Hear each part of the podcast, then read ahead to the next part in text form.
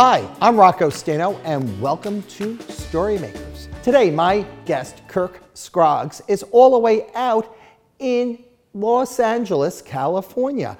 Uh, but it's going to be almost like he's here with us. Welcome, Kirk. Hey, Rocco. Thanks for having me. Yes. So, your book, The Secret Spiral of Swamp Kid. I am so excited about this book. And, you know, and looking at your character there, he kind of uh, looks a little bit like you. So, when you were creating uh, your character, Russell, did you uh, look in the mirror? I did, and, and I have to tell you, I am I was guilty of writing and doodling in a spiral notebook when I should have been paying attention to the teacher. So that was my childhood. Oh, I got a couple uh, calls from the school, and uh, my parents were a little concerned I was drawing too many monsters. Uh, monsters. Oh, and there, there is a monster or two in this book uh, uh, also, right. Your character has a, he's a different type of uh, young man, yes. So, you want to tell us about him? Well, Russell's pretty much the like ultimate outcast. I mean, he has algae for hair. He's got face tendrils. He's got a frog that lives in his giant like tree trunk arm. He's definitely an outsider. Although he's an outsider, he also has uh, a uh, one or two good friends too in, in his uh, school, right? Yes, he's got Charlotte, who's like his ultimate defender. She's his champion. And uh, throughout the course of the book, he makes a new friend whose, whose name is Preston. And so luckily he's got a, he's got a small support system, but he, he gets a lot of grief from the, the school bullies, unfortunately. Now, uh, tell us about uh, Russell's uh, arm. Yes, he has a very dramatic arm. He kind of looks like if you took one of Swamp Thing's actual arms and, and tacked it onto a to a 12 year old. It's gigantic, it's enormous, and it's like a it's it's its own ecosystem. There's a frog that lives in it. His name's specimen number two. And the, the frog actually suffers from the same kind of condition that uh, Swamp Kid and Swamp Thing suffer from. He's, he's part plant. Swamp Thing, you know, now Swamp Thing uh, is, um, can we call him a monster? He is a monster. That's, that's what I always loved about Swamp Thing is when I was little, I loved that he was kind of like if you combined Frankenstein with Batman or Superman, he's like a mesh between the two. And, and he's like a tragic figure, kind of like Frankenstein. He's, he's kind of a good guy deep down.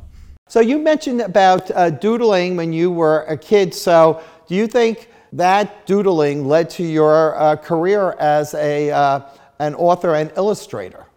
Rocco was the only thing I was good at. I have like uh, probably five or six notebooks full of all the craziest monsters you can imagine. How old were you when you did those? Oh man, these are like uh, middle school, but I started in kindergarten. My kindergarten teacher called my poor mother and said I was drawing too many jack o' lanterns, too many witches and goblins. Have you been doodling while we've been uh, uh, chatting here? i am always drawing monsters, Rocco. In fact, I drew one just now. This is Swamp Rocco. yes. Is any of it uh, of, of, me vegetation? You got a little grassy hair. I, I, need a green marker, but yeah, you got some grassy hair going on. I'll take hair any way I can get it. Thank you so much. In your the back of your book, you have boredom activities, and they're step by step instructions on how to draw some of your characters. Can you draw one of your characters for us today? Yeah, I thought, uh, why don't we do. I did a video where I drew Swamp Kid, so maybe I thought today we could draw Swamp Thing. So you start off with mean looking eyes. He's got a furrowed brow. It's made out, it's like a vine. He's got face tendrils. Like this. Some nostrils in there. He's a formidable presence. So he's got some uh, furrowed wrinkles there, high cheekbones. He's a handsome devil. He's got lots of grass and moss and algae on him. Comes straight out of the Louisiana swamp. Giant pecs. He's been working out. Go dripping with all sorts of algae. He's feeling pretty today, so he's got a little flower coming right out of the top of his head.